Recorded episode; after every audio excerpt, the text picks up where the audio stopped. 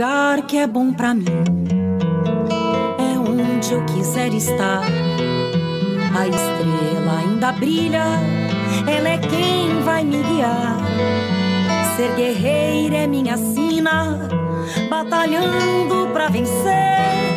Tenho voz pra ser ouvida, tenho sonhos pra viver. Não vão mais conseguir me anular, me calar. Ninguém vai me impedir de cantar e lutar. Seja em casa, no campo, na rua ou na praça, chega de mordaça, agora eu vou falar.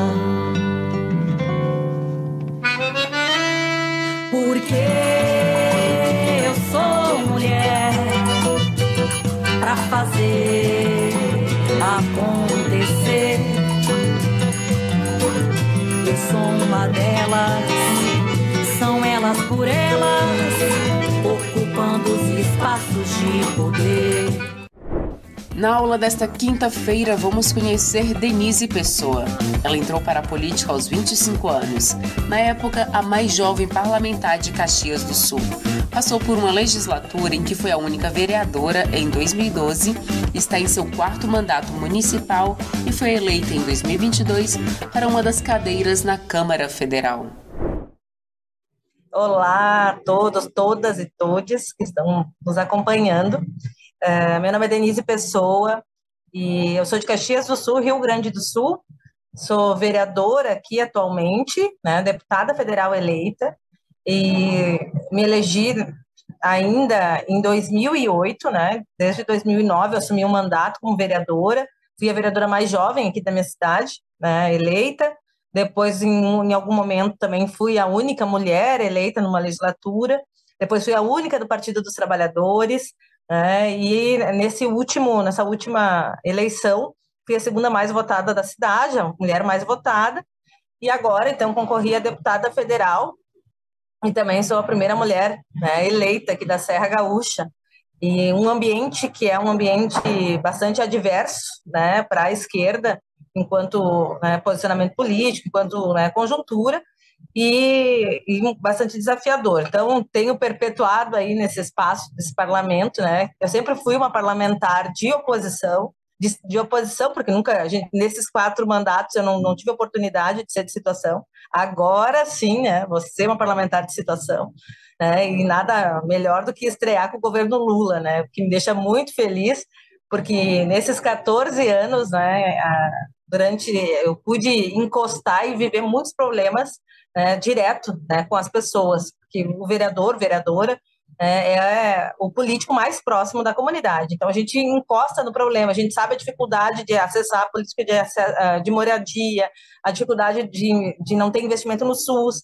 E agora, como deputada de situação do governo Lula, que eu sei de que lado está e sei do, do compromisso, a gente vai poder ajudar a construir essas soluções, né, que eu tanto estive aí nessa imersão, né, durante esses catorze anos.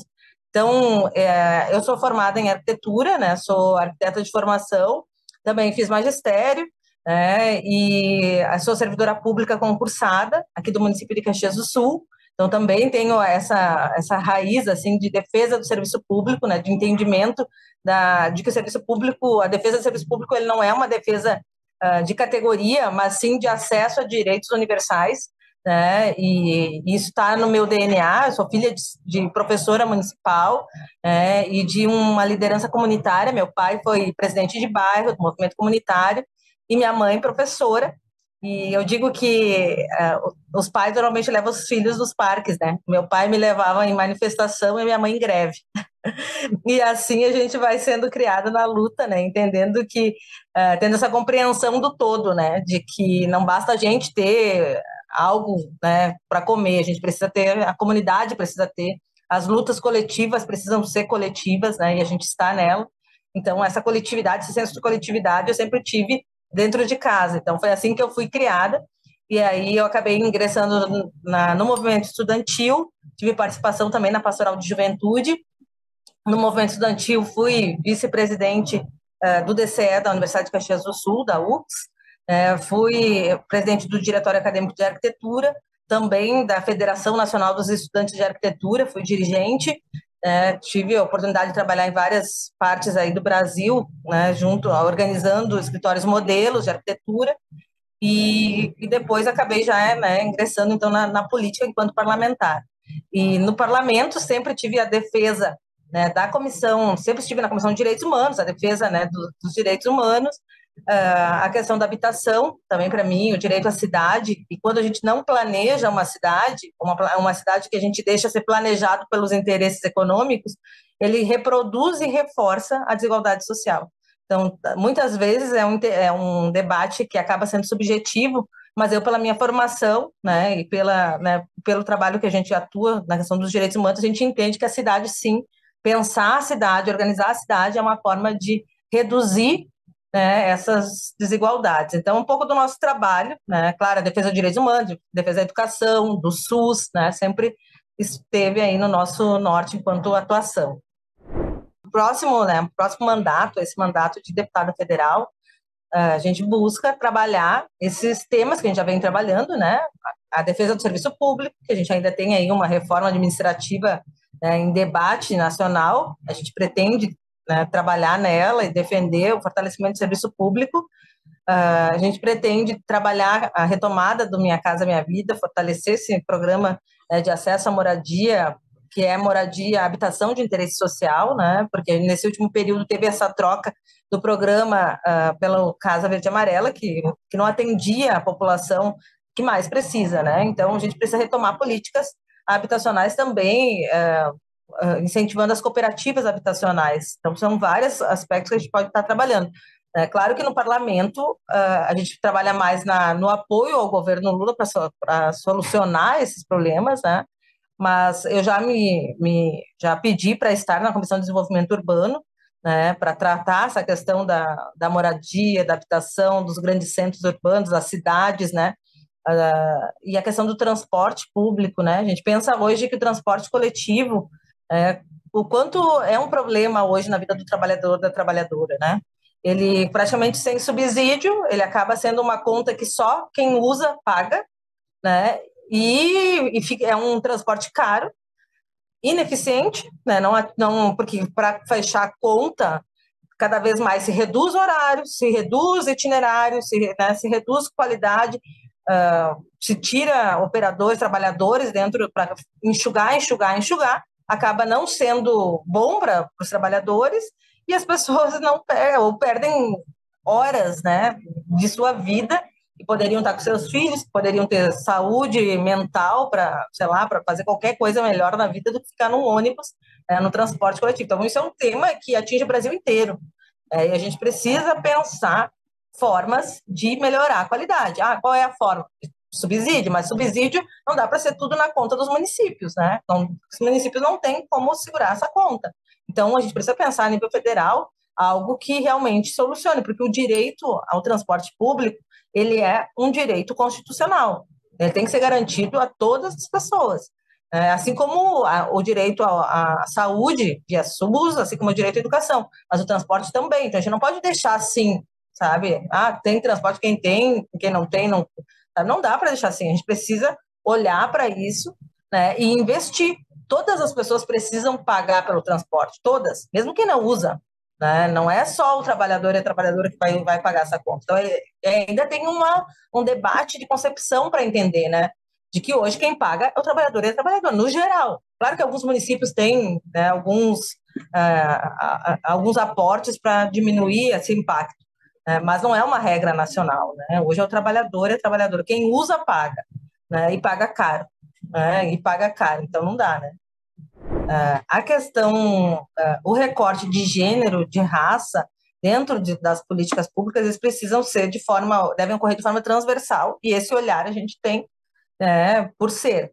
Né? Então, a gente precisa fazer esse, essa, esse recorte, seja na questão do SUS, que também a maior parte dos usuários do SUS é a população negra, É, e muitas, muitas são as mulheres negras, então a gente precisa considerar que quando a gente investe né, no SUS a gente está atendendo as mulheres negras, É, a questão uh, habitacional, né? A gente tinha lá o Minha Casa Minha Vida, que priorizava, inclusive, o nome, ficava em nome da mulher, né? a, a, a moradia. Isso garante com que a gente tenha uma, um Brasil hoje, várias mulheres chefes de família, né? Ou que mulheres que ainda sofrem violência doméstica, e que sim, a gente também precisa a, a, a atacar esse problema, né? Porque a questão da violência doméstica faz com que, uh, e, e se ela não tem uma moradia no nome dela, ela se submete a continuar porque não tem como sair de casa, né? Então, uh, esses debates sobre a questão da, do acesso à moradia, seja na questão de gênero ou de raça, precisa ser olhado.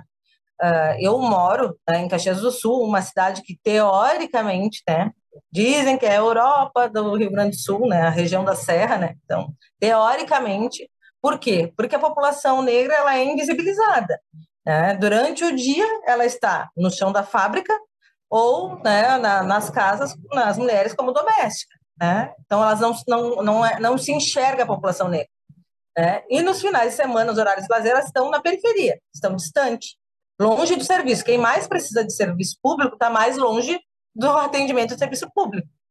Então, a gente precisa entender isso na hora de pensar as políticas públicas e um planejamento de cidade que cada vez mais aproxime os serviços, né, e os equipamentos públicos de quem mais precisa.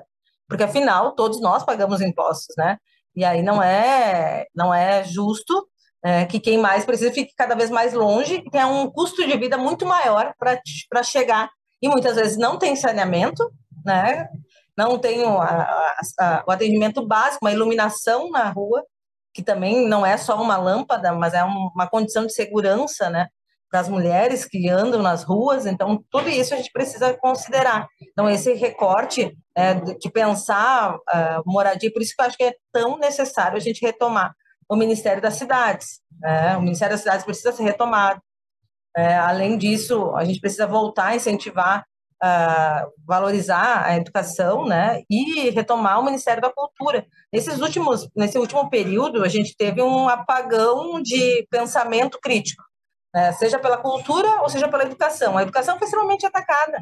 É, nós tivemos ataque a Paulo Freire, a história de ah, a, a Escola Sem Partido, né, que os professores ficaram todos com medo, não podiam nem falar nada, né, se falar qualquer coisa, né, falar alguma coisa de, sobre a história dos negros e negras, já ah, pode ser, né, considerado ideológico, não sei o quê, sabe, tudo, é, tudo virou de esquerda, qualquer um que defenda um pouco mais democracia virou comunista, né, então os professores ficaram uma saia muito justa, além de nós, né, termos passado por anos de pandemia, também afastou os, os estudantes da escola.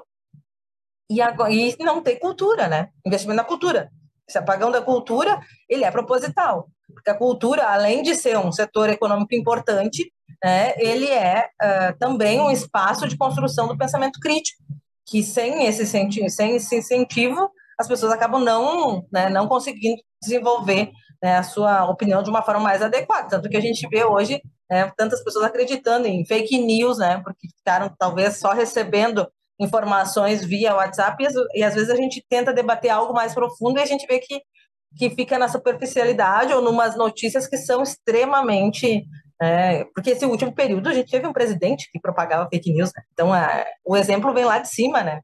Propagava fake news, propagava ódio, né, contra as mulheres, ódio contra, né, a intolerância como um todo, e isso acaba legitimando e autorizando cada vez mais violência, que é o que a gente vê hoje ainda no Brasil, né?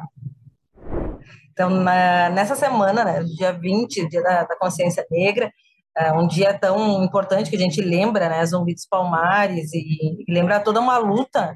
É importante a gente, claro, reconhecer, né, essa, essa luta, mas também pensar nos desafios mais do que nunca, né? Porque nesse último período a gente teve retrocesso, a Fundação Palmares praticamente, né, teve um, também um apagão, né? A gente precisa tratar e retomar essas, as políticas públicas. A gente, quem esteve no parlamento esse período todo aí sabe o quanto difícil foi, né, defender as cotas raciais, que era um debate que a gente já tinha superado, e em vários municípios aí a gente teve retrocessos, é, e hoje a gente briga, briga, briga para segurar o que a gente conseguiu, gente, né, a gente, ou para perder menos, foi essa a realidade desses últimos anos. Então, uh, pensar que a gente vai ter aí várias mulheres negras, uh, e eu eu vou estar lá junto, né? E poder ser voz de, de uma população que muitas vezes não consegue se, se ver nos espaços representativos, né? Para além da questão simbólica de dizer sim, nós podemos e nós estamos lá, é, é dizer que vamos fazer política para nós, né? E com a gente. É, é nossa voz que vai construir as políticas públicas, porque melhor do que nós para saber o que a gente passa na vida, né? Não adianta, são olhares diferentes, né? O parlamento deveria refletir essa diversidade que não, não, não reflete. Hoje a maioria do parlamento ela é, é uma população, são homens brancos heterossexuais, né? De meia idade, é, então é um, é um padrão, né? E a gente precisa melhorar essa diversidade. Acho que essa bancada aí que tem assumido tem uma bancada muito potente aí de, de mulheres negras, né? E que a gente vai poder estar tá trabalhando, pensando políticas assim como a nossa querida Benê, né?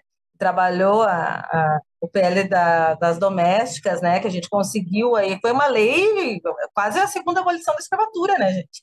Vamos ser sinceros, né? Porque é dar direito para mulheres ali, né, uma grande parcela de mulheres negras, né, que trabalhavam como domésticas e que não tinham direito garantido, que era um, né, um trabalho ainda, é, que é produzindo aí o trabalho lá atrás, né, de, da escravidão. Né.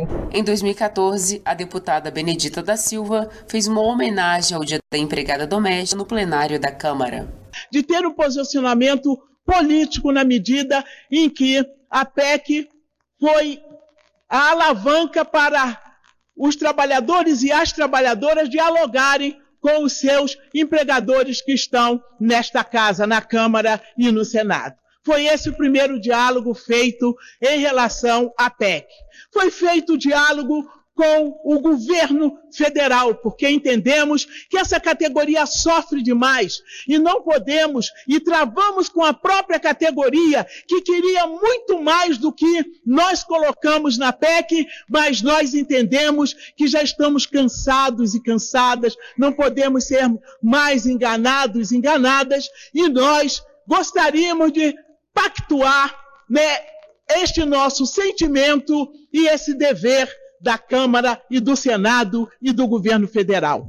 Então, as emendas apresentadas agora no projeto de lei que veio da, do Senado Federal, da Comissão Especial, ele tem as mãos das trabalhadoras, dos trabalhadores, dos empregadores e também do Poder Executivo. Não foi possível tudo, mas possível aquilo que esta casa entenda. Nós estamos buscando direitos, como desta querida Lenira Maria de Carvalho, fundadora e ex-presidente e atual presidente de honra do Sindicato das Trabalhadoras Domésticas de Recife. O senhor pode me conceder mais um minuto, só mais um minuto? Lenira Carvalho foi uma das primeiras brasileiras a ter registro em carteira em mil novecentos e setenta e dois, logo após a criação da lei que reconheceu a profissão numa época em que isso parecia impossível. E a partir daí, senhoras e senhores, começou a organização dessa categoria. Poderia ficar aqui mais tempo falando dos feitos de Lenira. Farei isto nem que seja fragmentada em cada sessão desta casa, neste dia, porque esta casa merece ter registrada esta vida de uma cidadã, passando quase pelo anonimato, a não ser por sua categoria reconhecida. Deve constar esta casa dos nossos registros históricos. Então, foi uma grande conquista que a gente consiga avançar, né? Porque ainda a população negra recebe menos que a população branca. É, a gente ainda vive um extermínio da juventude negra. É, então, as mulheres ainda, as mulheres negras ainda sofrem mais violência, é, porque parece que o corpo da mulher negra ela é mais do que outro corpo, né? Ela se torna mais objeto, parece, ela não, né? Então, os desafios são enormes e que a gente consiga estar lá, né? Com essa, para além do olhar, essa vivência, essa experiência, para poder mudar um pouco, né, e avançar nos nossos direitos. Ainda é pouco, mas com certeza quando uma sobe, né, a gente vai puxando outras. Né? Então, queria deixar, né, um, um recado para as mulheres que querem concorrer, ou que pensam, né, ou sentem aquela provocação, mas têm medo, né, ou têm aquele receio. Primeiro dizer que toda mulher que chega nos espaços políticos, né, pela primeira vez, a gente sempre, uh, a gente sempre acha assim, que não estamos preparadas. Isso é natural, eu vejo pelo número de mulheres que eu convivi que se elegeram, né, sempre elas acham assim, ah, não estou preparada. Isso me chamou sempre muita atenção, porque os homens chegam e ninguém acha que tá, não está preparado. É, as mulheres podem ter lá cinquenta cursos, graduação e tal, e ainda acham que não estão preparados. E os homens chegam de qualquer jeito e estão preparados. Isso é ainda reflexo do patriarcado, né? da, da cultura, do que, que é estipulado para as mulheres e para os homens. Bom, se a gente tem essa compreensão, se a gente quer uh, mudar, a gente entende que é importante ter cada vez mais mulheres em espaços políticos. As mulheres já estão em espaços políticos. Eu vejo mulheres presidentes de bairro, presidentas de bairro, eu vejo mulheres ah, em clubes de mães, em igrejas, lideranças. As mulheres estão sempre organizando tudo, né? Estão lá no conselho da, da escola, estão no, no, no conselho de saúde. As mulheres estão participando, elas já atuam.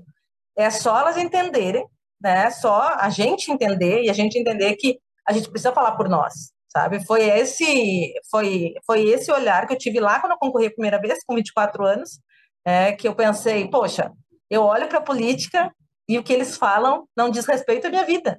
Eles não falam para mim. E eu tinha um pouco de insegurança, tá, mas como é que eu me coloco nesse debate? Né? Tipo, eu vou falar, parece que eu estou falando sozinha, né? Porque ninguém fala comigo. É, um, é, um, é outro olhar, é outra linguagem. E naquele momento... eu conversei com a Gessy Prats, que é uma fundadora do Partido dos Trabalhadores Nacional, né, que foi, que foi uma grande liderança aqui do Rio Grande do Sul, ela já faleceu, tive a oportunidade de conhecer ela, e falava com ela e dizia assim, eu entro nos debates, eu olho e eu penso, será que eu tenho que falar que nem eles? Ou será que... como é que eu... sabe, não, não, não tinha link, não tinha link. E ela dizia, não, Denise, tu tem que falar da tua realidade, né? Tu não tá entrando na política para ser... Um, para ser mais um deles, está entrando na política para trazer, fazer o teu debate, trazer a, fazer a tua diferença. E aí eu fui entendendo que eu tinha que falar, mesmo que fosse diferente, né, mesmo que eu parecesse que eu estava falando completamente um outro idioma, né, eu entrei fazer o debate das mulheres jovens, das mulheres jovens negras, e, e foi, né, e na primeira eleição já elegi, né, e entendi, e assim foi indo. Então, quando veio agora o desafio de ah, concorre para deputada federal, eu pensei, por que que não? Né? Por que não? Eu disse, vamos lá, não vejo, né? Teoricamente eu ainda sou jovem para o Congresso Nacional, né? Ainda sou jovem, né? Baseado, né? A política se renova tão devagar, é, que eu acabo sendo jovem com quase quarenta anos, né? Mas, é, então, eu disse, bom, mas eu não também, eu acho que tem espaço para essa representatividade, né? que, que eu tenho, tem espaço. A gente precisa renovar dentro do Partido dos Trabalhadores também. É, a gente precisa renovar e que seja por mulheres negras de regiões como a nossa, da Serra, para que também, por mais que a Serra seja difícil, que a gente seja resistência e também seja um ponto de, né, de, de semeadura para outras candidaturas aqui na Serra. Eu ando aqui na Serra e vejo outras mulheres, né, também lideranças, como eu nunca tinha visto antes. É, especialmente no pós-impeachment da, da nossa presidenta Dilma, do golpe que ocorreu, eu vejo que as mulheres, elas, entend... elas passaram a entender, sabe? Eu acho que o golpe contra a presidenta Dilma, a morte da Marielle, né, o assassinato da Marielle, né, que foi um silenciamento de nós mulheres, foram dois fatos muito violentos, é, e que tentaram nos apagar, né? Então é contra tudo isso que a gente, pô, a gente, a gente vai silenciar, né? A gente vai silenciar, a gente tá tantas mulheres sofrendo, tantas mulheres morrendo, é, é esse o mundo que a gente quer construir? Né? Então, ou a gente bota a mão e muda, né? Faz por nós, ou as coisas não vão mudar, né? Então, é possível, a gente está preparado, né? A gente está preparada, a gente está preparada não para fazer o mesmo que eles fazem, né? Para fazer diferente, mas para ter o nosso valor e a nossa importância, a nossa voz garantida. Ficou animada com a luta da deputada Denise? Que tal se preparar para a disputa de dois mil e vinte e quatro? Convide as companheiras para a luta política e continue com a gente, de segunda a sexta-feira, às quatro horas da tarde. Reveja esta e outras aulas na playlist T V Elas por Elas Formação, no canal da T V P T no YouTube ou em formato de podcast no Spotify.